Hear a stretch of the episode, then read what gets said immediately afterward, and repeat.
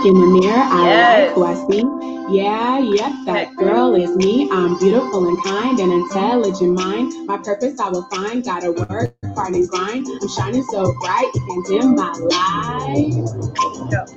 Because I got that glitter, glitter, glitter, glitter, glitter, glitter, glitter, glitter, glitter, glitter, glitter, glitter, glitter, glitter, glitter, glitter, glitter, glitter, glitter over here and glitter over there, glitter right here and glitter everywhere. Hey, hey guys. Everyone, we are so super excited today. We are speaking with Dr. Kimberly Harris. Let's just put that put that doctor out there.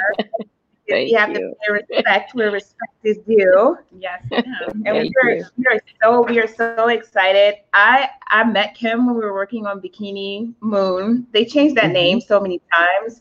Like it's yes. always right. It was it was Bikini Sunshine at one right. point and then it was just bikini, right? Then yeah, it then it was bikini. Yeah, right. and I was like, they need to make up their mind. uh, so wait, what was it yes. finally? It was Bikini Moon. They oh, settled. Yes. They settled on Bikini Moon, and I was just so enamored because my I want to say Michael because I hear people say okay Michael Michael Michael Michelle was just so cute. I have a picture of her Thank too. You. I'm gonna send it to you. It's, okay. But she was so cute and so loving and just, you know, you could tell just from her personality that she was growing up the right way. You know, because you know, I, I used to work at Nickelodeon, Kim. Okay. and all I'm gonna say is, you know, kids, all of them know they don't act that way. That's all I'm gonna say. Thank you. Thank you. That's all I'm Thank you. Say. So Thank so you. I've been such a fan of you guys, you know, for a long time and I'm so happy for you guys. I just feel like Thank God you. so me he just works in amazing ways and yes, he does. you know the right people he does the right things for the right people at the right time amen so, thank you thank you, so much so so grateful that you're coming on here today this I'm is by excited. the way yeah, this is my best friend Darkoya. Yes. And also she's my wealth partner, my business partner, my motivation. I can't, I can't, I can't. Your person, huh? Your person. Yeah, she's You're my she's my person. And we're together today. So usually um we're apart. I'm in New York and she's here in um, South Carolina. So we're together today Exciting. doing podcast, and I'm so excited to talk with you. I had no idea Tish knew you. Um, I actually watched Mixed Mixed-ish, and I just remember watching it, and I was like, there is something about that little girl, and I didn't know her name Thank at you. the time. But um, I've been an educator for years. I taught mm-hmm. um, I I taught elementary school theater. I work with children in various capacities.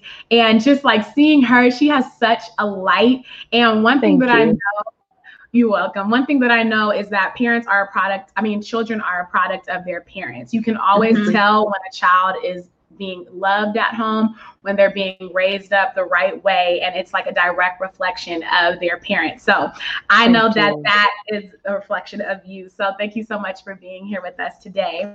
Thank you for having me. You're welcome. Um, so for those of you who are just joining us, if just in case if you haven't heard, uh, this is Dr. Kimberly J. Harris. She is the mother of Mykal-Michelle from the star of Mixed-ish on ABC. Um, and she's here to talk to us today about leveling up. Yes. And also some of the things that are happening in the world, world. today, mm-hmm. because it's so important that we talk about that. First and foremost, justice for Breonna Taylor, please. Can, oh, can yes, we, can yes, we, yes, Can we yes. just lock up the people mm-hmm. that, you know, let's just go there. Right. On the platform. We have to say Absolutely. it until it happens. Absolutely. So, um, arrest the cops that killed Breonna please, Taylor. Can we do that? Take Please. care of our young black women out here. Yes. Absolutely. So um, Kim, the first thing that we want to talk about is as a black mom in Hollywood, um, have you seen some of the racial injustice in the entertainment industry that people have been talking about? Uh, just jump right in, huh, ladies? Yeah. yeah. yes. Um, you know, in any industry, right? Um, specifically mm-hmm. our industry. Um, it's so funny that you started off by saying Dr. Kimberly Harris. So I'm, a, I'm a career educator myself, 30 years in the business. And if you would have asked me, you know, 30, 40 years ago, would I be trying to obtain a doctorate? That was never on my radar. I, I mm-hmm. always knew I wanted to be an educator. Um, I grew up in, I'm a PK, I'm a preacher's kid. And so I always had the teaching side of me. And so I wanted to be a teacher from day one, always knew that. So at church, I would, you know, teach the little mm-hmm. kids and I would, you know, it was really just babysitting, but I, I thought I was doing something. so I would teach them a lesson. So I always knew I wanted an edu- be an educator, but at growing up, there was so much racial injustice and, and so many microaggressions at that time. We weren't calling them microaggressions, but we knew that people mm. were saying things to us that I, I, we didn't necessarily agree with him. And I had the kind of parents that I try to be with my children who would always tell us we can be whatever we want to be. People are going to say this, that, and the other. And so I remember being in high school and my guidance counselor, who was an African American gentleman, I graduated in the top 10% of my class. And he told me that I was not college material. And he told me that I should hmm. not waste my parents' money and that I should go look for a job. Now, I graduated the top 10% of my class, but I was not college material. So not only did I want to go to undergrad, which I did, I, you know, I had something to prove at that point. You you know how it is. Tell me what I can't do, and that's mm-hmm. the very mm-hmm. thing that I'm going to do. So I went to college, and then I was told, well, you're too young to go for a master's. So I ended up going for a master's, and then somebody told me, well, a doctorate, you don't you don't even need a doctorate because you'll never advance to. So then I had to go for a doctorate, and it, and it, and it really was. When I look back, I never it never intended, but because I had to work that much harder to prove that I was um, capable of being in that industry, that's what I had to do. And I'm saying all of that to say, as Mimi started in the industry, so where we met on Bikini, Bikini Moon, Bikini Sunshine, um, she was three years old, and that was right after she had gone viral. And again, that was nothing but d- divine intervention. So this whole journey that we've been on has simply been divine intervention. And so that's when I knew when prophecy started being spoken into our life, I knew that something was happening. And so I had to start to mm-hmm. prepare her that we had to start at three years old. We started looking at the faces on television and listening to mm-hmm. the voices in voiceover. And even though that's a Black character, you can clearly tell that that's not a Black voice. And mm-hmm. So we had to mm. start talking at three years old that if this is something that that we're going to end up in and how do you talk to a three year old about a career right but if this is mm-hmm. something that we're going to do you have to know that this is going to be a really special journey. And the only thing that's going to take us to where we want to be is divine ordination and favor. And so, mm-hmm. yes, we've seen it. Um, it starts at a very early age. Um, mm-hmm. Just just last week, we were sent a breakdown for Mimi to audition, and in the breakdown, it says that the character was written for a Caucasian child, but we'll take mm-hmm. all ethnicities. Well, I'm not going to waste our time if that's who you're mm-hmm. looking for, just because you want to say that you auditioned all ethnicities. Right. No, thank you. We're not going to do that. So yes, um, it starts at a very early age. It doesn't matter what age you are. Uh, the fact of the matter is, um, it's it's all over in every industry. Wow. Yeah, you know, it's really interesting that you say that because my mom, there's a story that my mom told me when I was in elementary school because I had a stuttering problem. And so mm-hmm. I had a teacher who would work with me, but it was this one teacher who came um, who I was I was in her class because we had two teachers in elementary school and she told my mom that I would work at McDonald's. Mm-hmm. My mom came to that school every single day, sat in that mm-hmm. classroom mm-hmm went back yep. and forth with that principal every single day because she said she couldn't trust she couldn't trust Absolutely. the teacher. Absolutely. Yeah. And that's the microaggressions that you're talking about. Right. That that is a microaggression, you right. know. Absolutely. And they put it in form of, oh, we're looking out for your child, but it's mm-hmm. how constructive is that mm-hmm. for you to mm-hmm. say that? Exactly. So, and the thing about microaggressions I haven't even microaggression is just something that I've been able to put language to in the in yes. the past couple years. I didn't even know it was a thing until somebody brought it to my attention. Um, and um, they were just letting me know like when it's the the way that people phrase things in which mm-hmm. they're not going to say directly what it is but they're going to go around it but it's still a form of, of aggression you know yeah, yeah. Um, when i was growing up um, they always said, and all of my siblings, we all got the same notes in school. They said uh, very talkative, very social. Oh, sorry, they said that we're very social, very smart and intelligent, but we talk too much. But no one ever thought like maybe you need to engage with us in a different way. right. And they right. do that to I see it I see it especially with a lot of um, African American little boys where they have all of this energy and they're quick to put them on Ritalin and say they need medication, but really you you have these white dominated spaces where these te- these white teachers or teachers of other ethnicities don't know how to deal with our children. Maybe they need to um, maybe they need to have more interactive learning you know, you ever thought about that? Especially now with the children today, they're information age kids. You can't tell, yes. like, you can't tell a kid who is on their iPad learning what a um, right. what was it? Uh, the one lady, her her daughter was sitting up there putting like a, a trapezoid.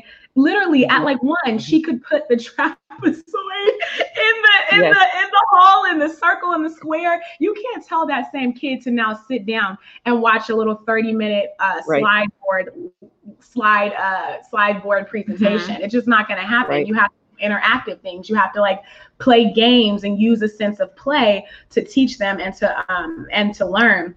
And um you were saying you were talking about the video that um, went viral. We were actually looking at that the other night, and we really wanted to know like what was the motivation for that because, or what was the inspiration for that because it just seemed like it was just a regular video that you just mm-hmm. naturally posted. So, um, as you just said, uh, I don't want to piggyback off. I just want to say a couple of things that you said because, as you are an educator, career educator as well, and I, I can't yeah. miss the opportunity, to, you know, especially for those that are watching, to say you're absolutely correct that it's not even just the microaggressions, but it's the fact that we are in a digital divide and our children today are mm-hmm. born into the age of technology. And so we cannot expect, and our, many of our teachers, and we're very top heavy in education, and so many of our teachers um, do not really take the time to understand technology. They have an excuse of, well, I, am going to educate mm-hmm. these children. I don't have to have technology to do it. Well, the fact of the matter is, you do need technology because that's the way in which our mm-hmm. children learn. It doesn't mean that that's right. the only way to teach, but it means that is the best way that they learn. And I will, Howard Gardner said it best when he talks about multiple intelligences. And so, what you brought up when you say our children are very linguistic, right? That's a part of the brain that the children are using. And for us to not recognize, and, and as a people of color, we are storytellers, we're orators. That's what we do We've had to pass our stories down um, b- because we could not write them down. And so we had to orate, we had to tell stories. Mm-hmm. And that is mm-hmm. how our history often had to be told. And so to tell a child, especially a child of color, that that is not acceptable in a school format well that's what we do at home you know we get around the kitchen table we have conversations because right. for many many many many centuries that is the way we shared our stories. And those were the way in which we took messages. And that is the way because we could not write anything down. So right. I, I, just want to encourage anyone who's watching that because a child is linguistic and so let's not even just call it talkative wow. they're linguistic. And so their intelligence their dominant intelligence is language. And so use that language. They me myself just the same always very talkative, the social butterfly. So for me as an educator, I became an orator. So what I do is I talk for a living. I get paid to talk right. for a living. Yes, that's a thing. And so my yeah. son, who is 15, he constantly played, he was always drumming. That is another intelligence. Musical intelligence is the part of the brain that dominates for him. He's a drummer now. We know that he's a very wow. gifted drummer. So I would encourage parents, especially parents of color, to see what is your what your child is dominating in. And they tell you because you're the one that's always like, girl, if you don't stop dancing and sit down. Stop. Or, you're, always, you're always touching something. That's a kinesthetic learner. They touch to mm-hmm. learn. Right. So you you've got to we've got to back down a little bit as parents and listen and see what our children are doing and utilize that in order to take them to where they need to be in whatever industry they be in. So, but I digress. I needed to say that though as an educator. What?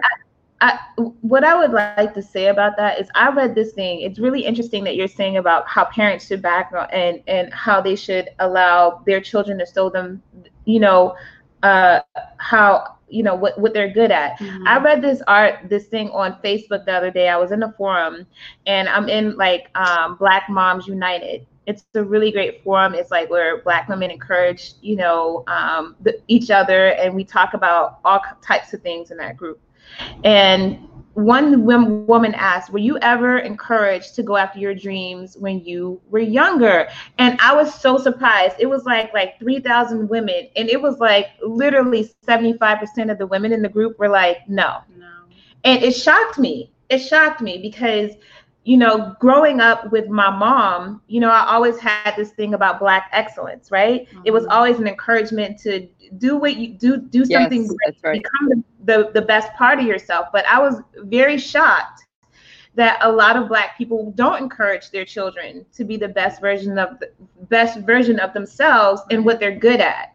Right. And so, I'm not so much sure that they're not allowing it versus being a traditional black mother, black father, right? So if I right. think about my mother and growing up, it wasn't that she w- didn't encourage me. It's just that she wanted and expected a certain something from me. And she knew that we had to be educated. She knew that we had to walk a certain path. And so their vision didn't allow for them to see anything different. Whereas now, simply because of the educator in me, and just because that was, I was trained to see children in different ways. I went to school for that. Most parents don't have that lens. And so they're not looking in that manner. So I wouldn't say that it's not that they're not encouraging to do that. I'd say that they have to be intentional about doing that because oh, although wow. you're being that parent it's great to be that parent but you have to also be the parent that looks to see what is your child dominant at don't don't just sit them down you know when when you're walking into a grocery store and you see a black parent and you see a white parent typically the white parent and,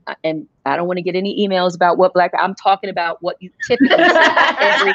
I didn't use every, and I didn't use all because I am not the parent that I'm getting ready to express. But we've seen it. You'll see a white parent go down the produce aisle and say, "This is produce." Oh, feel that. That's an eggplant. What does it feel like? Is it mm-hmm. soft? Is it what kind of texture do you feel? They use all of the words that help them identify what they see, what they feel, and how to use their language to express that.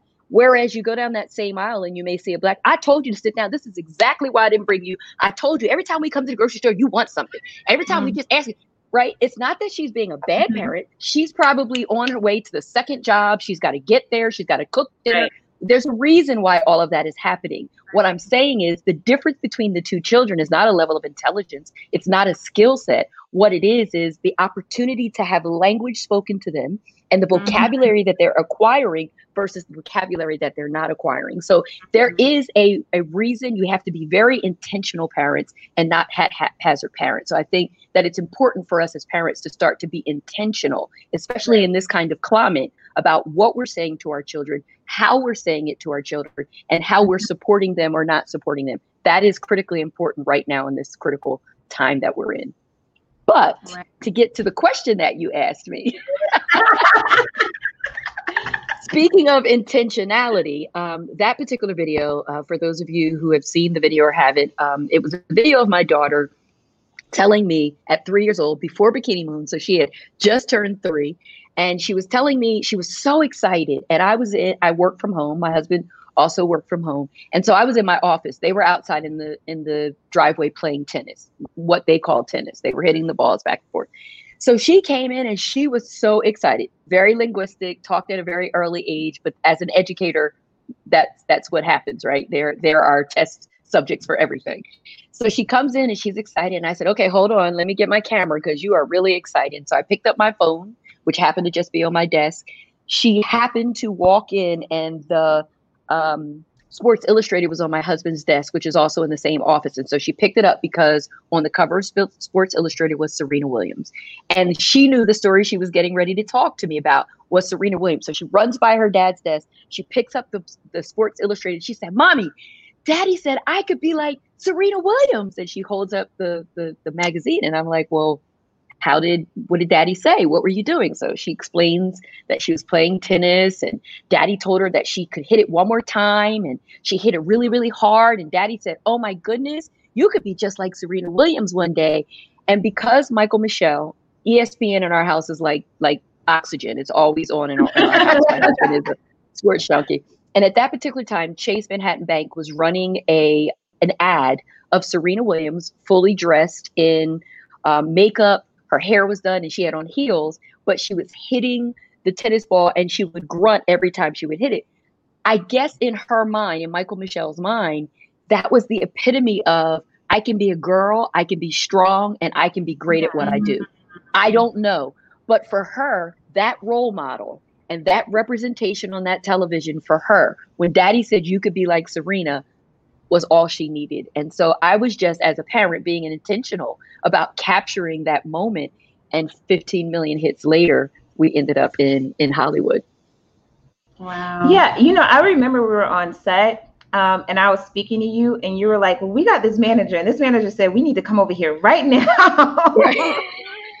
like we need to go. So we're going to we're going to LA, and I was like, "Y'all better y'all better do it," because she yes. was so good. We were in an um, ADR session, and I mean, she was just on cue, and she was just hitting it, and she was three, and I was like, "Yes, girl is is just hitting every cue, mm-hmm. every cue," and we didn't take long when when she was yes. on her ADR. It didn't take long yes. at all. So I was And that was so her first surprised. ADR opportunity. That was her first time being in an ADR booth. So yeah, it was it was amazing to see.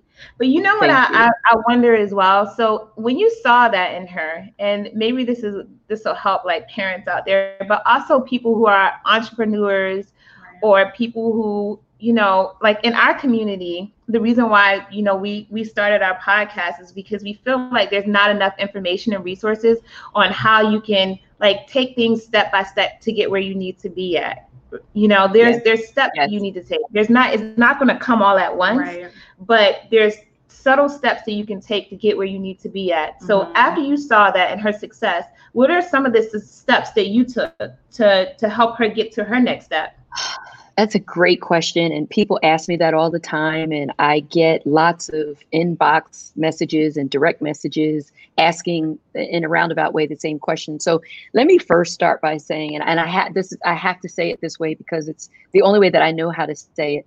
Um, mm-hmm. Our journey was divinely ordained, right? And so we believe that being in this industry really isn't about the acting. It's not about the platforms that she's on. It's about ministry for us. So I want to mm. start mm. there.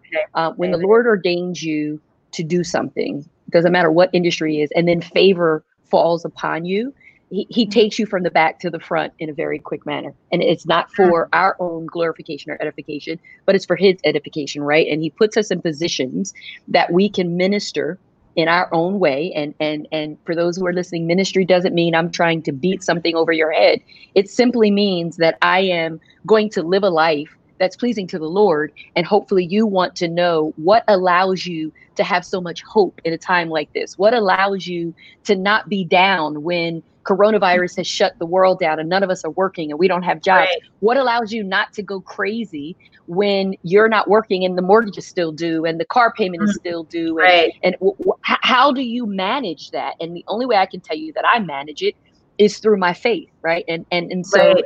If any if anything occurs it's because we're in ministry so when i right. when my daughter went viral 15 million hits within 24 hours our life had mm-hmm. changed. Mm-hmm. So she went wow. viral in less in in less than I'm not exaggerating, in less than 18 hours there were 12 to 15 million hits on this video. Within that 24 hours, we got phone calls from ESPN, Sports Center, Good Morning America, The Ellen Show. Wow. We we were getting a whole circuit, and so we had to very quickly sit back and say, okay, first of all, I, as the educator, I'm, te- you know, what what is viral? What does this mean? How many hits? what is what is all of this, right? So I'm trying to learn while I'm going along because while I don't know quite what's happening, I don't want to make any mistakes. And so the thing that I would say, the first thing for parents is you can't want film and television and stardom more than your child wants it, right? So mm. even if it, things are happening quickly, even if you're getting opportunities, you've got to stop and slow down yourself and learn before you sign anything learn before if if your child is talented there's not just one contract that's going to come if your child is talented it won't be just this time that somebody offers you something so if you're mm-hmm. really looking to have longevity in an industry such as this the first thing you have to do is to learn the industry don't sign mm-hmm. anything get an attorney get don't move until you know the moves that you're making are are right. solid and that they will not so for example i didn't know that if i allowed my child to do a non-union something that had to do with athletics and so maybe they were kicking a ball for an ad Well, now you're a paid sponsor. And so if you want to go back to college and you want to play sports, you might have an issue because you were a paid athlete, even though you weren't, oh, wow. it had nothing right. And so you've got to really know what you're doing. And before you sign anything, do anything, you need to seek counsel. So the first thing I would suggest is that parents seek counsel. The other thing is the first thing you have to do is you've got to get representation. There's no way around it. You can't right. find you can find you can find small non-union gigs and I'm not, you know, when you start out, we did a lot of small non-union gigs. That is not it's not an right. issue. Uh, despise not small beginnings. I would never tell anyone that they shouldn't accept those but you need to accept them knowing what you're doing. You can't just go out and start as the mom or the dad or the auntie. Was she so cute? I just want to sign her up. And I would caution you You've got to go get representation. Number one, they're going to be able to find the bigger gigs. And so if your child truly is talented, they're going to be able to find opportunities that won't come your way without certain certifications and those kinds of things. Um, but I would say the first thing, and anyone who's ever inboxed me, I can't tell you how to get to where we are because it was divinely right. ordained, but I can tell you the pitfalls to avoid. And so right now, my right. job is to educate you on the pitfalls to avoid because that's what I've learned over these past uh, five years that she's been in the business. And when I tell you that um, literally we've gone from the back to the front, Mykal-Michelle um, started with something very small, a non-union gig that mommy should not have. I've learned, but I, I submitted her for a non-union gig, and, and, and it, it, it backfired on us a little bit um, but I felt like the Holy Spirit was telling me, move in that direction. And so I did. What ended up happening was, for those of you who have little girls or know of LOL Surprise, um, Mykal-Michelle started a very small LOL Surprise wasn't even on the market yet. And for those who don't know, LOL Surprise are little dolls that children between the age of four and 12 play with. And they're these dolls that you can find all over the world. And they're owned by Little Tikes MGA. And so mommy submitted her because I was praying and I'm like, Lord, now I know you told me to move to California and I got here. All these agents who told us to come, we're not getting anything, Lord, please. And so I started to take matters into my own hands because I was impatient. And so mm-hmm. I signed, I signed a document, which I knew it was troubling in my spirit when I was signing it. But I was, you know, I was determined that I was going to do this. I signed a document with with a company, and it was for a small part, which was really really cute, and it ended up you know going viral, very cute. But it kind of locked us into. I didn't know I was giving exclusivity to cert, for certain terms. I didn't realize because I'm not an attorney. I I read the contract, but I didn't know exactly what it meant. Long story short, we were able to work through that. Things went great. Well, as I did that, because they liked working with Mykal-Michelle, who was four at the time, they then said, We have a new toy line coming out, and we would love for her to be part of a duo that uses this toy and unboxes. We're going to try a new concept. Again, fast forward 1 million subscribers later and over 175 million views. Um, she is one of the parts of the duo for LOL Surprise. And so when we go on the street, barring Mixed-ish, barring AB's, um, HBO, Showtime. She's had shows on all of these stations. The thing that we get recognized the most for is LOL right? No one would have thought. And the Lord kept telling me, I've got this. I, am doing things behind the scenes. And I need you just to relax and understand that this journey is for ministry. So slow down and let me do it. Now, I don't see it, right? My faith is saying, okay, you can trust, you can trust, you know that this thing is going to happen. But what I'm looking at is not producing the fruits that I thought I should I should be seeing. Mm. And when LOL popped, that was when it really started happening. Not because of LOL surprise, but it was just that the Lord was telling me, I'm doing some things behind the scenes. It's not time yet. So I need you to mm. slow down. So I would caution parents, it's going to be a long journey. It's not a sprint. It is a journey for the long haul. And we're nowhere near where I know he's taking her. We're, this is just the beginning. Amen. Yeah, and you know, I what I would say about that too is I've had so many conversations with artists, and I've like my encouragement to them is to kind of set up your brand the way you feel like you want to be represented, and also you know you got to set up your value systems because in this industry people will try to tell you who you are mm-hmm. and hearing your story like basically you had a brand that literally set up kind of like the type of projects that she wants to get, you know, because mm-hmm. a lot of these kids they start off in very it's like very heavy content. Yes, and yes. it always troubles me because I feel like it's emotionally like oh, yeah. very, very emotionally like um it's it's it's just too much for them, you know? Yeah. So yeah, I'm just um I'm I'm first and foremost, I know that all things that we do, and I know people all think, you know, in this industry a lot of the times that um, the things that they do don't make an effort. But I've had so many times where I've been on a project and I'm thinking like nobody's paying attention, whatever, whatever. And then someone's like, "Oh, you worked with so and so. Oh, I know them. Let me give you this new yes. job." Mm-hmm. You know. Yes. Yes. So yes. I do think that yes. people out there, like while you're building your brand, it's really important for you to like just take opportunities. One of my mentors told me he was like, just take the take some opportunities yes. out there. Mm-hmm. You know, you just never know. But do be smart about it. Right. well, we were talking yes. about that last. We were talking about that last uh, last night. How a lot of artists and entrepreneur, well, really artists, a lot of artists, they're just so eager to get the job. You know, I need that next check.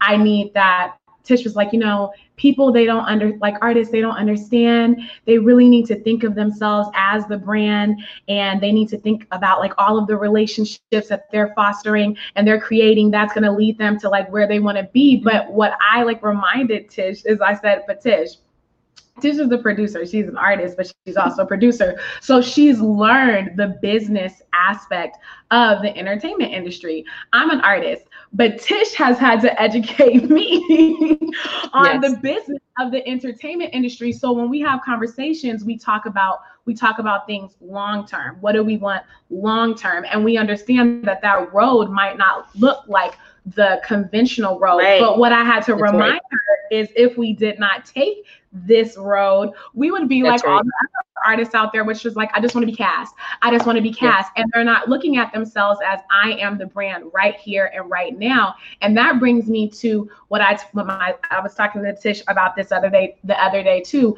My therapist, she said, you know, I said, yeah, you know, I just need to work hard and so I can get to where I need to need to be. And she was like, mm, you know, as a Christian, we really have to look at spiritual work very different than what the world looks at work in the way that the world looks at work.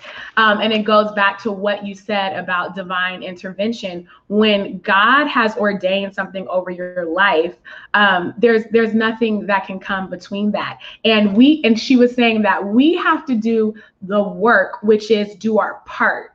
Mm-hmm. Yes. He will yes. do the rest. And like you said, right. he will take you from the end of the line to the beginning of the line all you have to do is do your part and we talk about it all the time on on our podcast um, we especially as african americans just need to educate ourselves more right. i think that it's not that people don't want to know but they you just you don't know what you don't know but you can you still have the will to want to know and to inquire there's YouTube, there's Google, and there's like great plans. I mean, I we talk about it all the time, and I'll put it in the comments for people. There's a great service called even Legal Shield, where if you can't afford a lawyer, mm-hmm. you can talk, you can pay like twenty dollars a month, and you can talk to a lawyer. Me and Tish have used it for our business. We didn't know what we were doing when right. we created an album. But I was like, we were on the phone and we were educating ourselves and then cross-checking it. So it really starts with like planting that seed of like, I need to educate myself and and just knowing that like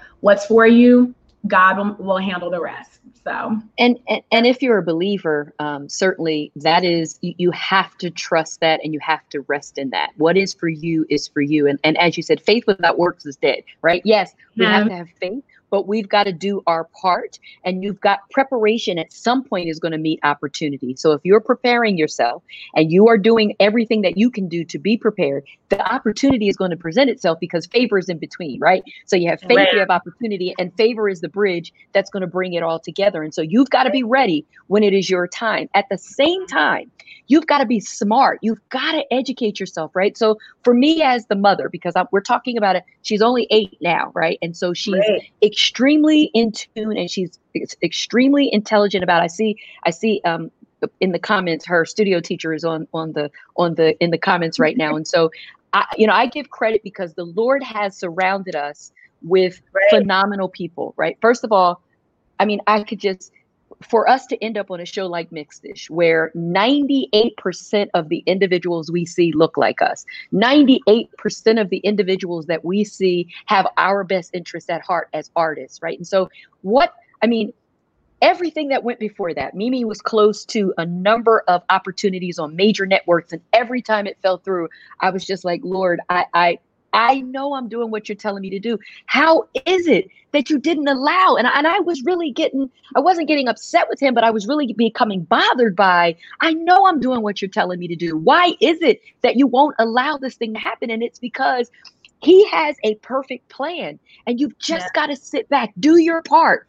and sit back right. and let him work it out. Because anything that would have come before Mixed-ish with that particular family and that particular studio and that particular um, you know executive producer and that particular showrunner and those particular writers and creators. You know when i talk about the kenya barrises of the world and i talk about the tracee ellis rosses and the peter sajis this is my reality. Who would have thought? You could not have told me even two years ago that these are the people oh, that wow. we're working with who have my child's best interest.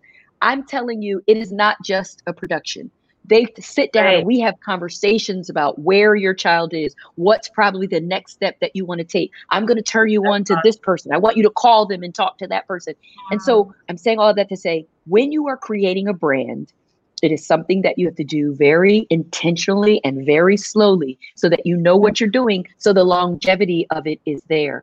Also when you're creating a brand you should be looking to create multiple streams of income. Yes you might be an actress but it can't just it can't just be one gear. What else can you do? What are your other talents? And while you have this platform what else are you looking for? Again parents if your child is the talent please don't push them in one direction let them lead you i've always said when we go to certain auditions there are some times where Mykal-Michelle, we call her Mimi. Mimi is just not comfortable and she will articulate to me, "Mommy, I, I just don't think." And as much as I'm like, "Girl, do you know we are? Uh, do you know who this is? Do you know?" And I can't. If she's uncomfortable, we walk out because I know that the Holy Spirit ministers to her too. And whatever mm. this project is that's making her uncomfortable, just right. because she's eight, I'm not going to force my child to do something that she's uncomfortable with because I think it's the best opportunity. Absolutely not. And if it's for her and the Lord says it's for her, it's going to come back around. So you can't be afraid to walk out of the door. If it is not something for you. Now, let me say this, Christians, because I've been called to the carpet already. I can, she had a commercial. It was a, a, a Halloween commercial. And you know, the saints have gotten deep. Um, listen, I'm 50 years old. I'm gonna say it the way I want to say it. Okay, the saints the saints have gotten real deep and we don't we don't acknowledge halloween now but y'all still acknowledging christmas and easter and all that but okay we don't acknowledge halloween so um so why would you let your daughter dress up as a witch? And okay so first let me get this out of the way. That's a day of dress up for me. No we don't ha- we don't celebrate spirits and say no. The same way we don't celebrate the pagan holiday of christmas and celebrate trees. We don't. We celebrate christ's birthday but that's how we've done that right? So let's not let's not get real deep. But anyway after she appeared on this commercial, people started literally inboxing me and calling me. Now you know that that that that that holiday is of the devil, and we shouldn't be. Okay, here's what they didn't know, and it took Tyler Perry to tell me this. He called me and I asked him this question, and I didn't see it until he told me this. And he said, and I said to him, you know, as as knowing that this is ministry, I want to make sure that I'm choosing the projects that will be that will minister to people right i don't want to mm-hmm. choose things that maybe will cause someone to say well now how does she let so he said to me so if you let her play a child who's been abused do, do you want her to be abused has she been abused? no okay so she's acting yes mm-hmm. if she was older and she played a murderer on a show that is tolerable to you is she a murderer she's not so you know that. so the fact that she played a specific role what you what what no one knew on that particular set it was right around the time of the big hurricane and things were happening i happened to be sitting on the set and warfare was going on on the set while my mm-hmm. daughter was in filming and i'm sitting with the adults and the parents and i'm getting chills just thinking about it because there was a gentleman who had so much to say about christians during this time and i can't believe that they're not opening up the church there was so much warfare going on and i'm sitting back and i'm watching and the holy spirit said to me this is what this is why you're here This mm. is why you're in Hollywood. And this is so I need you to open your mouth and I need you to speak on my behalf. And I need you. That was the first, um, that was the first set where I had to actually literally go down in prayer and minister. And there happened to be, the way the Lord set it up, another woman of color. We locked eyes and I found out that she was a believer. We started praying on that set and mm. covering our children on that set. But but but what you only thing you saw was the commercial. You didn't know that ministry happened on that commercial. And so when you're choosing when you're choosing projects, you've got to go down. You've got to be prayed up so that you know which projects for you. You don't know. And and so what Tyler Perry said to me, the ministry is not necessarily the project. The ministry is before, after, and during the project. So what if you ended up on a talk show? What if you would have ended up on a talk show and they wanted to know why did you take that? And here we are, ladies, talking about why did I take that project? Because warfare was going on in that project, and I'd do it again tomorrow if it meant mm, that I, I had an opportunity to share Christ with someone who would not have ordinarily heard it. And yes, it was on that set. So, as believers, you've got to be alert because the enemy will try to uh, take you off the path the Lord has for you. And mm. so, as believers, it's so much more complex than just being an actress. And so, so you've got a lot of avenues that you have to see if you're truly in this for ministry. Don't get me wrong, we love the acting, we love being on the set, and yes, it's it's enjoyable but we realize what our first obligation is when we're there. Hmm. Yeah, you know, it's so interesting because we always talk about this now is like if we're not doing it for Christ and like we always have these panic moments where we're like, are we doing are we doing what it is right. that God that God wants yeah. us to do in this industry? And I remember, you know, Dr. Kimberly, when you know, I stopped acting because I saw that people were being mistreated. You know, and I was I was getting booked. I had I had a, a manager and I had so many auditions and I was like, you know what, God, I don't like the way they're treating people. I don't like the way they're yes. treating people of color. I don't like the way they're talking to women. I mean, I've seen um, people say to women, just shut up and be pretty. And I was just like, hold up, uh-uh. hold up. You know, so when I started, I, I battled with that because I'm like, God, I know that I'm good at this. Mm-hmm. You know, I'm, I yes, know that I'm good yes. at. But I love that. And what God showed me is that I'm making room for you. Right. You know, I'm making room yes. for you to do yes. it all. Yeah. And if you just believe it, because this wasn't my initial path, if you just believe what it is that I'm have for you, then you can do it all. Mm-hmm. But you're going to do it the way where it furthers my will. So it's always like that right. thing when when you are a believer where you're asking yourself like god why did i have to take this whole u-turn mm-hmm. Mm-hmm. that's right that's to right. get back to a straight and narrow path like mm-hmm. i had to take this whole yes. like yeah you know yes and it's and you have to have a spirit i'm sorry i didn't mean to cut you off no go ahead, go ahead you have to have a spirit of boldness. What you're describing is you have to have a spirit of boldness and confidence, and you can't worry about the fallout. So you've got to do what he's telling yeah. you to do. And if that means you walk off that set, maybe. But what if somebody is watching you stand up for someone else and says, I need mm-hmm. her on my team? Mm-hmm. I need that's the person I need on my team. So you've got to have a spirit of boldness. And as you can see, I look, my mom used to always say, "That's the only I only the only way I know how to say it is the way Jesus gave it to me." So and now and I used to always say, she gets on my nerves with that, but now I get it. I literally um, during this um, the civil um, unrest right now that's going on, yeah. I, I, absolutely used our platform to have a voice, right? Even on Mimi's page, she's a black little girl in Hollywood and all the microaggressions in the world who talk about all the microaggressions. Oh, well, how, what's her father? Oh, her father, what? Her father's black. Yes, the little girl is a black little girl. Okay, regardless of what yeah. you see, it's called genes. Um, she's a black little girl. We, we are gonna we're gonna have a voice, and yes, I'm gonna put that on her page. And so at, at first, because I was getting a little bit of the inboxes and it was starting to hit me, I'm like, Lord, I, I, need to make sure. And then the Holy Spirit said to me, I know you're not get ready to back down after I'm the one who gave you the platform. I gave you the platform to have a voice. Dare do not shut your voice down during a time such as this. This is when you need to be having the confidence. And I said, you know what, Lord, you are absolutely correct. And and regardless of what happens, I don't care if we go down to two followers. If that's the way Jesus has it, then that's the way Jesus has it. I'm okay with that because he will take me to the next level. I'm not doing this for the 43,000 people. So let me say this very clearly to the people on Facebook and the people on Instagram. She is a black little girl. We have a voice and we are not heard and we will not be shut down. And so if you don't like it, I am fine with you walking away from our platform. That's okay. That's okay. and God bless you.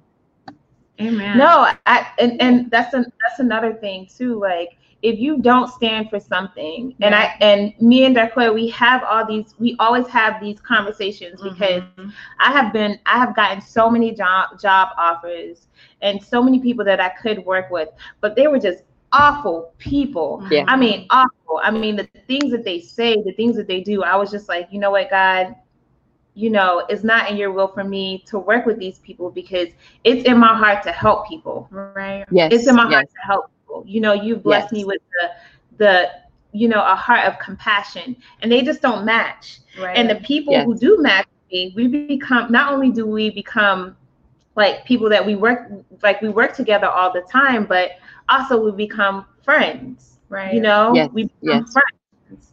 And I think that's the part people really need to understand when out uh, to just pull this all together when we're talking about leveling up, you have to have lifelong relationships. Yeah. That's right. That's right. That's right.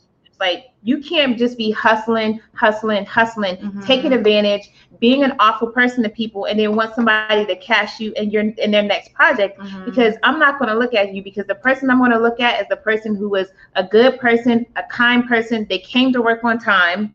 Let's mm-hmm. put that out there. They came to work on time. They got work How ethic. About that? At the end of the day, I can count on them. Mm-hmm. You want to know why? Because at the end of the day, I'm a nice person, but also it makes me look good when you right. do your job. Right. You know? And you can feel it when you, when you, the people's spirits and energies don't align. Like that spiritual yeah. warfare talk about people who are for you, they're always for you from mm-hmm. day one.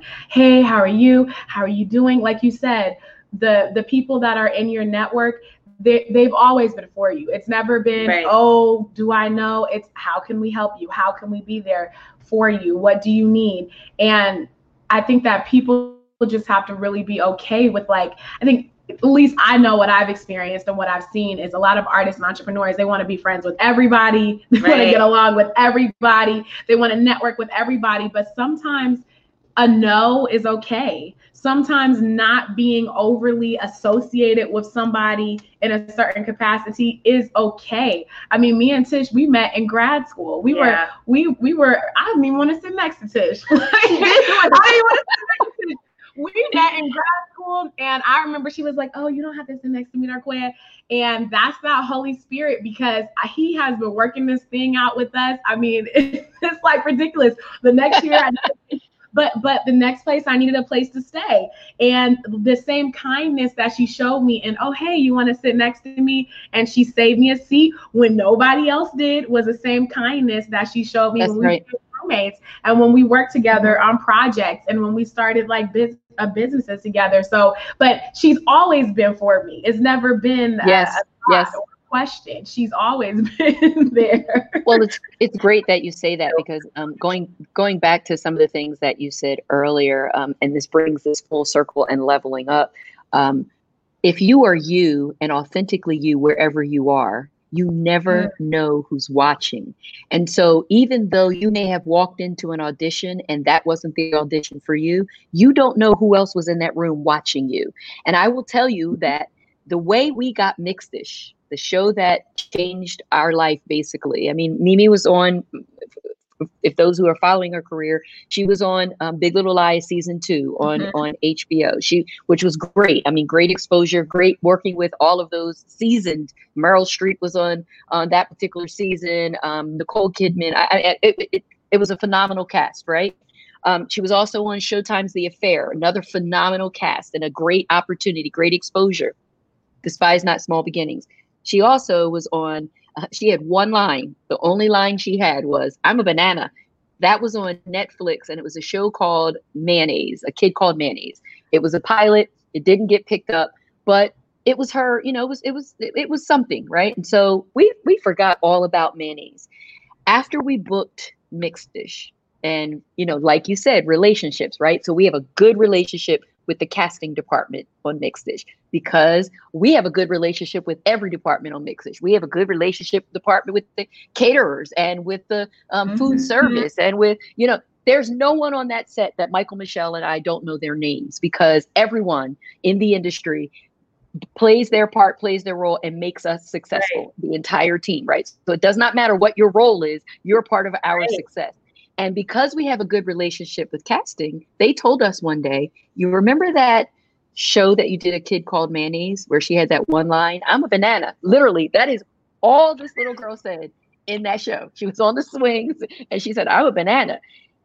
That was the same casting team that when Mixed-ish came up and they were looking for a little girl, uh, her age, her stature with sass, they said, Oh my gosh, remember that little girl? And this was two to three years after I'm a banana.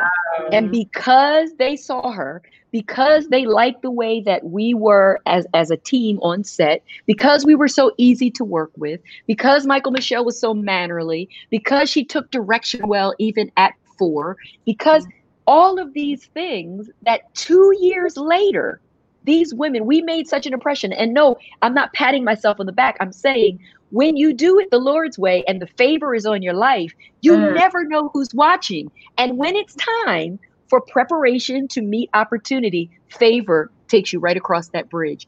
And that was the thing that got us that audition into the front of the line in Mixed Yes, they auditioned hundreds of, of little girls for her role, but they had already in their mind thought, I think this is the little girl that we want. And that was a phenomenal story because that brought all the way back for me. Talk about leveling up if you keep your eye on the prize, which is Jesus Christ, mm-hmm. all he said, if you delight myself in, in, if you delight yourself in me, I will give you the desires of your heart. All other things will be added unto you. That that don't worry about the other things. Don't worry about getting a show. Don't worry about getting the right. Just do what I'm telling you to do, and I'll add everything else to you. I'll give you even the desires that you have. And so I think it's important as we think about this thing as artists, that the prize or the eye on the prize, the end of the road is not a show or the end of the mm-hmm. thing is pleasing Christ. And if I can do that, everything in between is just icing on the cake. And so I, I would again encourage folks. And if there are non believers who are listening, so certainly, of course, I would love for you to get to know my friend named Jesus. But the other thing, the other thing is even, you know, preparation, regardless of whether you're a believer or not, preparation and opportunity at some point are going to come together. And so you have got to prepare yourself to be in this industry and know what it is you're looking for. What is your end goal? Leveling up means I have a plan. You know, oftentimes as entrepreneurs, um, having started a number of businesses, Black folks, our people, we like to start business without a business plan. Right. Because I have a great idea. I know I can cook well. I want to open a restaurant. That's great knowing that you have the talent to do it, but you've got to go out there and do the necessary preparation so that it can succeed. Just right. having an idea, what if you place it in the wrong place and you haven't done statistically, you haven't looked at how many restaurants are in this area and what is the price point? Oh, I can't be in this area because I need to charge a little bit more. I've got to find an area where I can charge. Otherwise, people are not paying for that food in this particular area. Doesn't make it a bad thing. It just means this is not the place for you. You don't know that if you haven't done the research, if you haven't written the business plan. So who are you? What is your brand? What do you want it to be? Before you go out there and just put yourself out there, you've got to do the work, the homework, and the preparation to know who you are and what you want to be and how you're going to get there, and then go on that journey.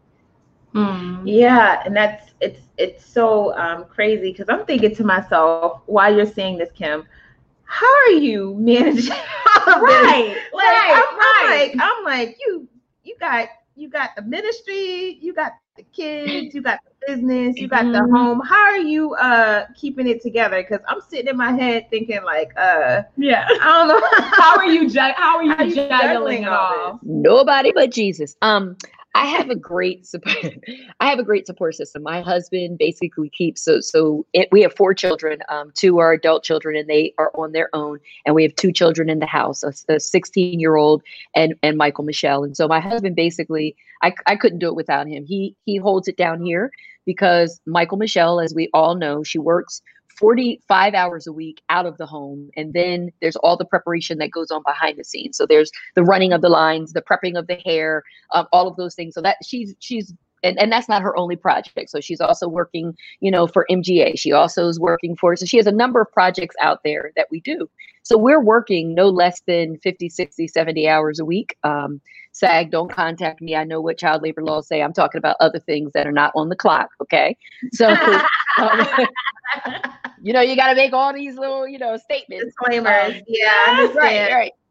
Um, so my husband really helps me hold it down. Um, we have an extended family. I, my, my, my sister, um, is here in California. And so there are times when I have to fly out and go do an engagement and she'll come and she'll take Mykal-Michelle or oftentimes my husband will. Mykal-Michelle doesn't like when my husband takes. She's like, Daddy, Daddy doesn't have the patience, Mom. You can't send Daddy. but um, we have an extended family that really assists us. Um, that that helps us. Even our family on set. If I have to leave set, they'll take um, you know uh, temporary custody of her while I run to do something and we do that for each other so it's really it's an extended family that i have that helps us make it all work yeah that's good because that doesn't happen every day no. i'm gonna be yes i'm gonna be honest because you know there's a lot yeah. of people out there. They have um you know they get help. They have like yeah. you know nannies and you yeah, know. we, we, we, we don't have any of that. We're not there yet. Nope. I'm the momager, the nanny, the caterer, you know, everything. I see on your Instagram profile it says um, your uh, Michael's mom, coach, and or handler and coach on on your Instagram yes. profile. So, and you, yes. you you are a coach because you're with her while she's preparing for 60 to 70 hours a day. So absolutely. Absolutely. It, it is again critically important. I'm her biggest advocate right? So i don't like when people call i'm not her i'm not her manager. She has a manager. I am her advocate I, no, no, I, I wasn't correcting you. I'm saying, you know, people will say to me, you know, oh, are you the momager? I don't like that term simply because it has a connotation with it. No, I'm not an, yeah. I'm not a, you yeah. know, someone who's coming on set to, but I am her advocate. So you can't, as a production, you can't tell me, okay, I know she's supposed to get an hour of school, but what we need, no, no, no, no, no, no she's going to get her hour of school. So production needs to figure it out. You knew she needed that hour of school before we walked onto the set. So whatever it is she has to get, you make sure she gets it. I have to be her advocate. And so she's got a manager to manage the career. She's got agents and she's got publicists and she's got attorneys. That's what they do. I am right. her mother and I'm going to look out for her and I'm going to make sure that as her mother, she is safe and that she has. That's the other thing I would say to parents do not let your child out of your sight. This industry is not a trustworthy industry. Please mm-hmm. ensure that you are there and don't let production, again, don't be afraid to have a voice. There are laws and the laws need to be followed. Your child has to have school. What happens if if Mixed-ish folds? I can't have an uneducated eight year old. She still has to be educated. Right, so right. we've got to we've got to make sure that everyone is doing their part. And ABC knows, Mixed-ish knows. And so again, we've had a good partnership where we haven't had any problems. But I need you've got to be an advocate for your child. You can't just okay, but we want it, so shh, don't say anything. We'll we'll do school when we get home. That is not fair to your child. They've worked for 40 plus hours and now you want them to go home and do school and prep for tomorrow? No, that's not fair if you have to stand up and stop production, because I will stop production. Hey, I don't know what to tell y'all, but she going to school right now. Okay, she will be in school for an hour.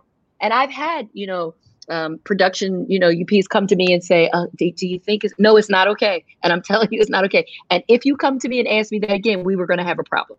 So don't ask me if it's okay. It's not. I'm telling you now, forevermore, in perpetuity, it is not okay. So that's what I feel on that. In perpetuity. I know that's right. Um, Dr. Kim, I, you know, one of the things that I've been hearing a lot of parents talk about is homeschool, but also they've been talking about the conversations that they've been having with their kids about um, COVID and about racism, just because it's i mean it's there and i saw that we posted the same video of the little kids in the wagon who said black lives yes. matter you had that on your on your page. So um, yes. how have you been able to have conversations with um, Mike, Mykal-Michelle and your son about racism and just COVID nineteen as a family? So, so let's start with COVID 19. Uh, it's a little bit easier to talk about. Um, mm-hmm. so, we, we, we've had to have conversations about, you know, being safe and, and being quarantined and how we do our part in something like this. And again, for me, because I'm an educator, the, the easiest way to start is the education. So we talked about, you know, the previous pandemic uh, a hundred or so years ago and what that looked like. And we pulled up pictures and we talked about, and, and at the same time, while you're educating children, you also have to assure them that things are going to be okay, right? For us, the 1st mm-hmm. thing that we talk about is the fact that the Lord, the Lord is still sitting on the throne, and all is going to be okay. It, it, no matter what this world looks like, no matter how chaotic it gets, no matter what is happening, He still sits on the throne, and His promises to us are still yay and amen. So that's our that's our foundation. That's our foundation. However, let's talk about the science of it. And so we educated our children on the science of it, and and and, and as I told my children, they have yet to be out in public. Um, since it started. So if they go out, we go out in the car. We might go to McDonald's or something because they just have to get out of the house, which I understand. But we stay in the car and we do things, you know, either on an app or something like that. But I would say that with regard to going back to school for my son, for example, who's not homeschooled, um, I'm 30 years in the business.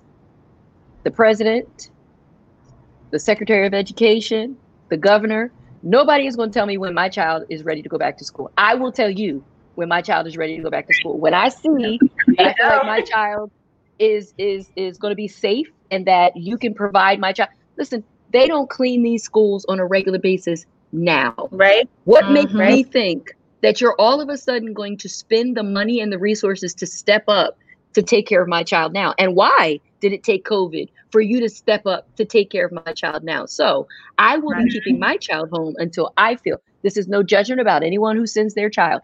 You have to do what's right for your child. I have to do what's right for my child. And until I can see that there is a way to control um, COVID 19, I'm not okay with sending my child back. And so that's how we talked about that. As far as going back to work in COVID 19, I feel like that's probably going to be one of the safest places that we can ever be because of the, the liability on the studio.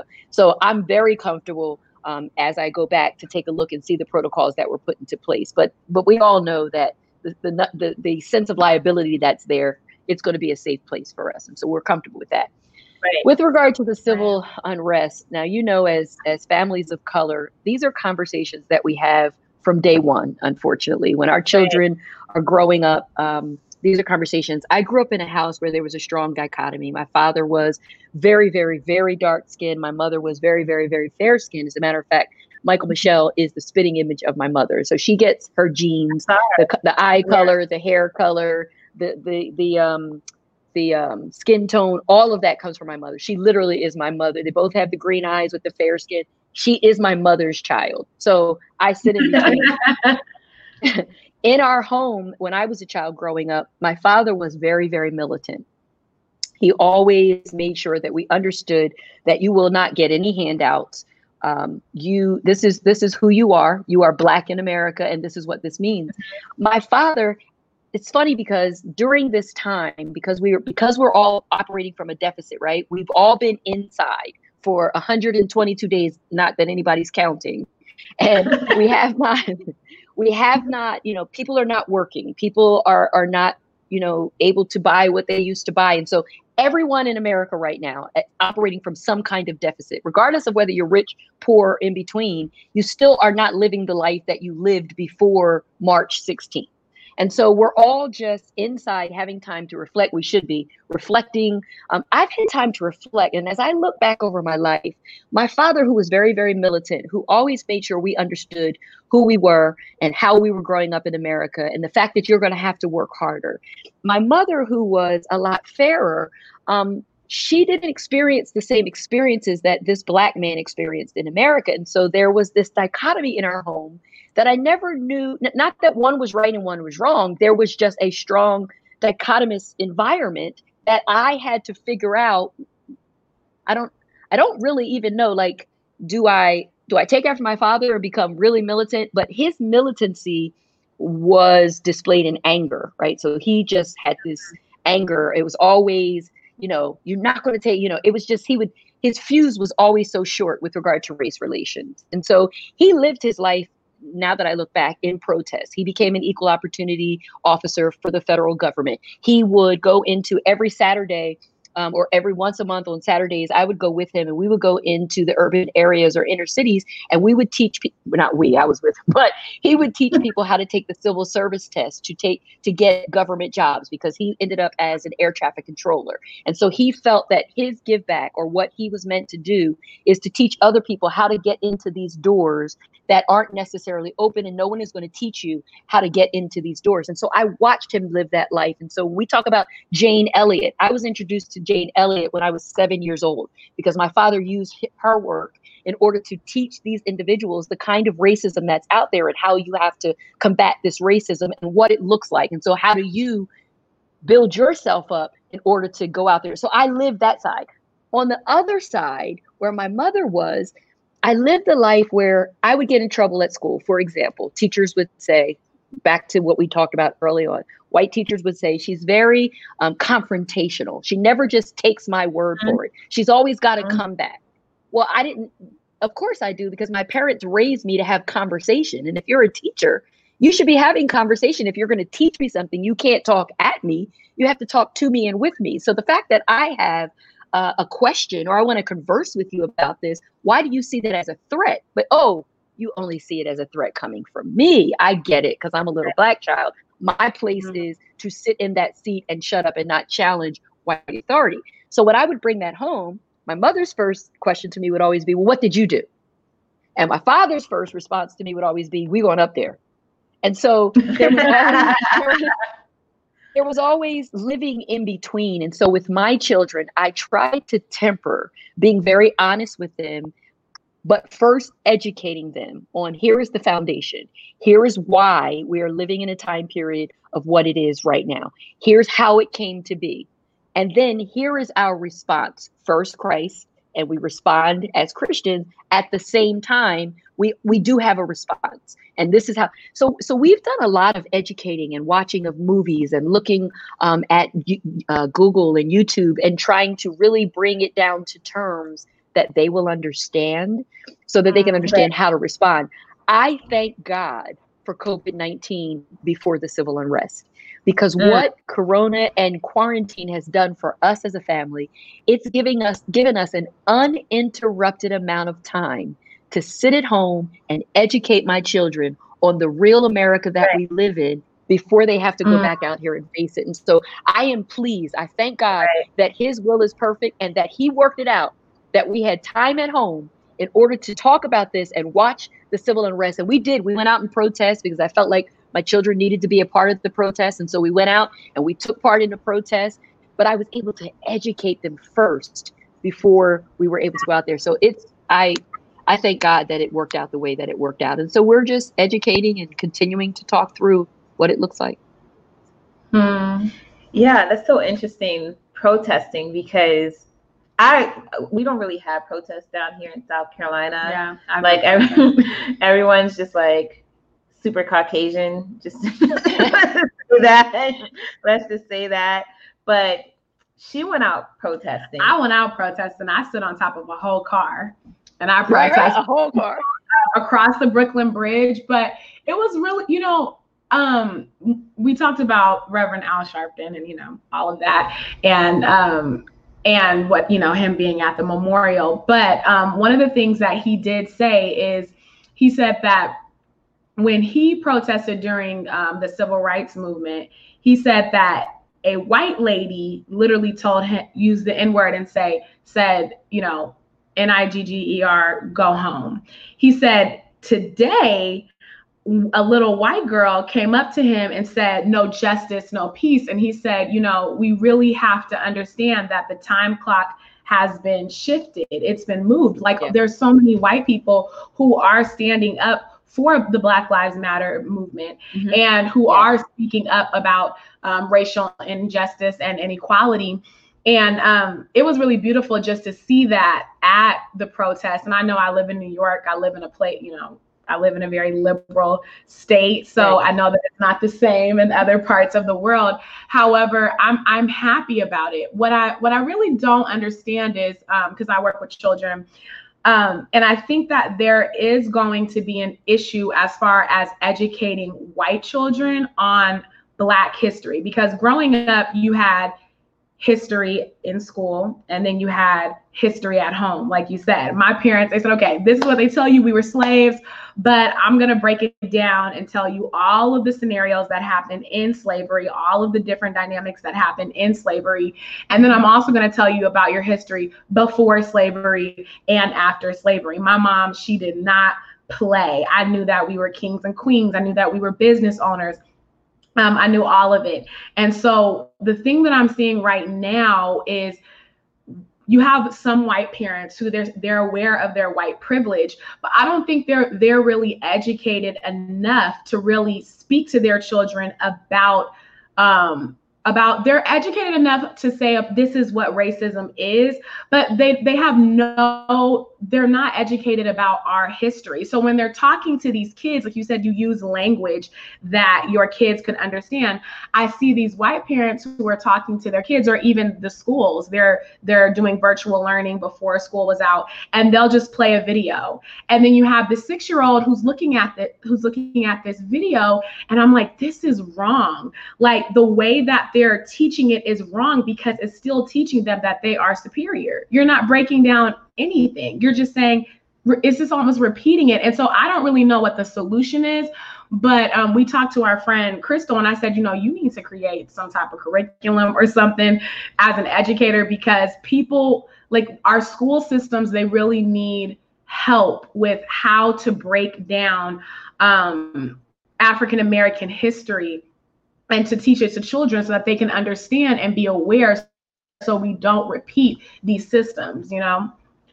Absolutely agree. I think that now I agree that it's a different time. I will tell you that um, with regard to allies, uh, first, let me say um, there have been a number of folks that I did not know were allies who have used their platforms, um, mm-hmm. Facebook, uh, Instagram, that as I'm watching um, at first, I was just watching it, but I, I had to, I felt so moved that some of the allies that I had, white allies, I had to inbox them or actually, you know, on the Facebook page say, thank you, because you're doing more than some some black folks are doing right? And and we all know that just sitting on a keyboard is not going to change. But let me let me say this. First of all let's not protesting is done in many different ways. It's not just marching in the street. It's right. not just standing on capitol hill it's not just there are protests when people are so moved to be an ally. First of all, black folks, let's not play. Let's not act like we knew how to teach people to be allies prior to now. Okay, so let's not play. if if they're, if they're trying to be allies, don't shut them down by saying, "Well, that's not the way you do it."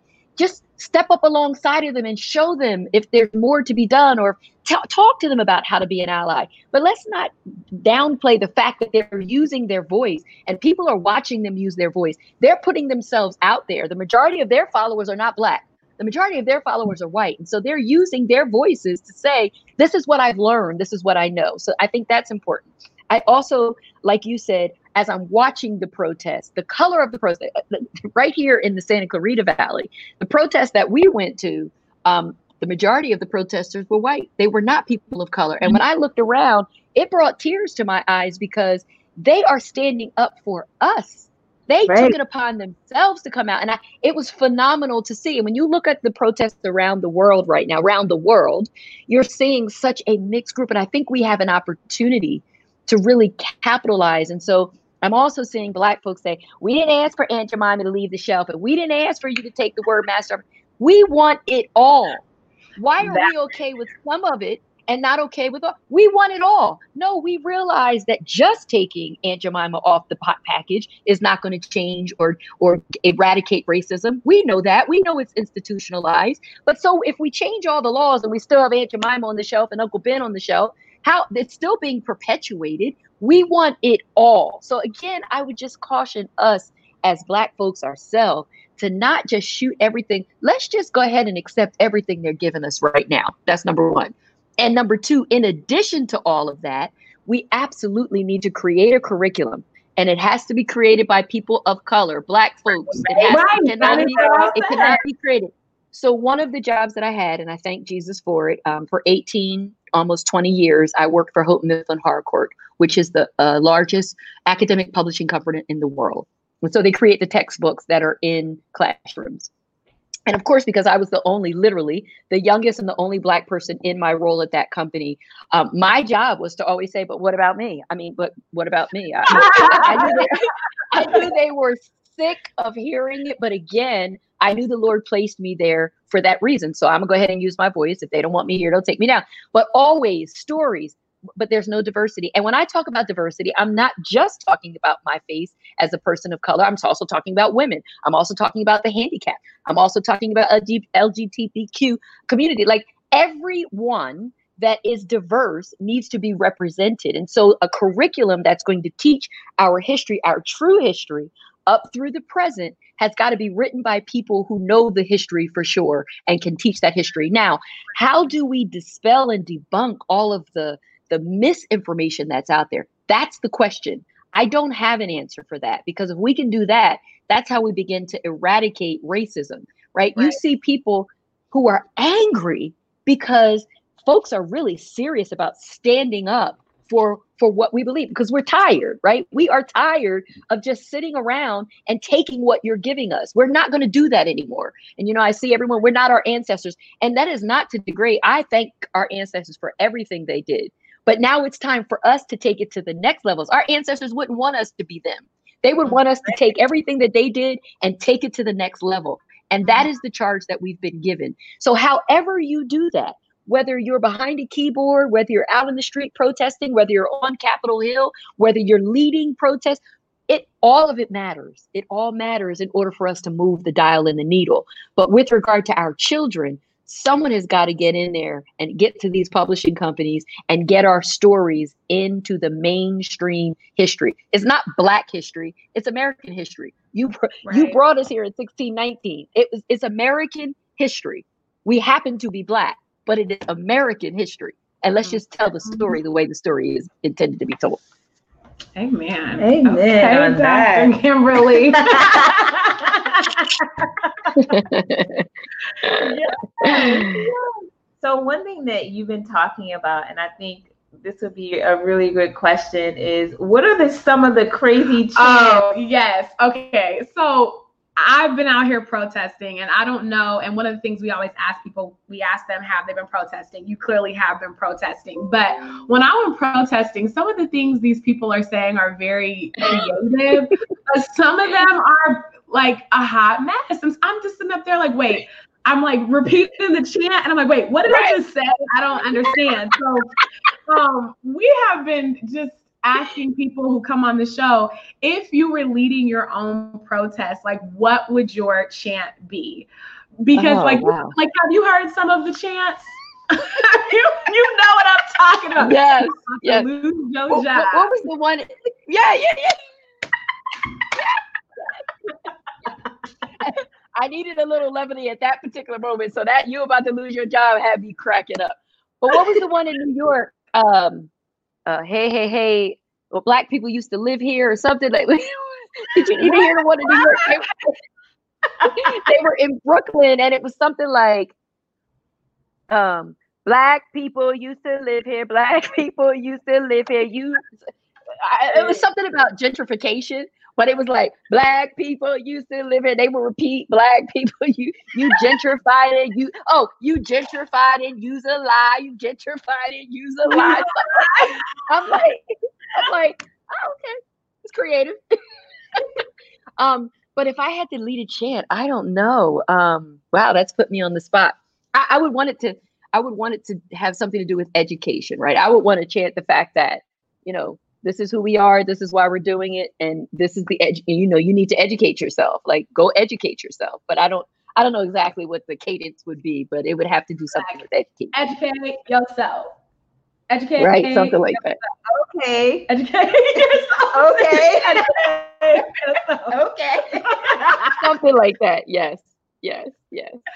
that is awesome. That yes. is awesome. Well, thank you so much, Dr. Kimberly, for meeting with us today and just talking with us. We really appreciate it. I mean, you have literally, you were just a wealth of knowledge, literally. I just, I feel like I was feel like I was in um, an African American studies slash um, culture development class, but like with the cool teacher. You know how you always had that professor where even though yes. he she had that lecture and it was like an hour or an hour and a half, it felt like it was yes. 15 minutes because they were so yes. cool. Yes. That's that's who you are. oh, thank you. Ladies, first of all, thank you for what you're doing. Thank you for representing us. Thank you for having a voice and giving others a voice. We appreciate all that you're doing. We need more and more and more of this in our industry. So thank you so very much to everybody that's joining on the side. I see you, Miss Joanne, my mom, and uh, other people on. Thank you so much for joining us. Too, Dorothea. Yes, my mom and yes. my sister are on here. Because I saw her one time, she said, "Yeah, she's like, that's right. We don't play. We educated y'all." So I do that with your mom. she watches every show. She does not play. that's wonderful. Thank you for having me. I greatly appreciate um, the time that you spent with me, and I appreciate you um, even taking the time to know my daughter and to kind of, you know, just come alongside of us. We always need an extended village to raise every child. So thank you so much. Thank you. So we're going to end our broadcast, but we're going to keep you on for a minute or two. We are so appreciative, everyone, for you coming out listening yes. to us. We are podcasting every Thursday at 8 p.m. We try to talk about leveling up and also what's going on in our country because we feel like it's really important mm-hmm. to hear everybody's perspective on it. So we'll see you next Thursday. Thank you guys. Bye, guys. Thank you.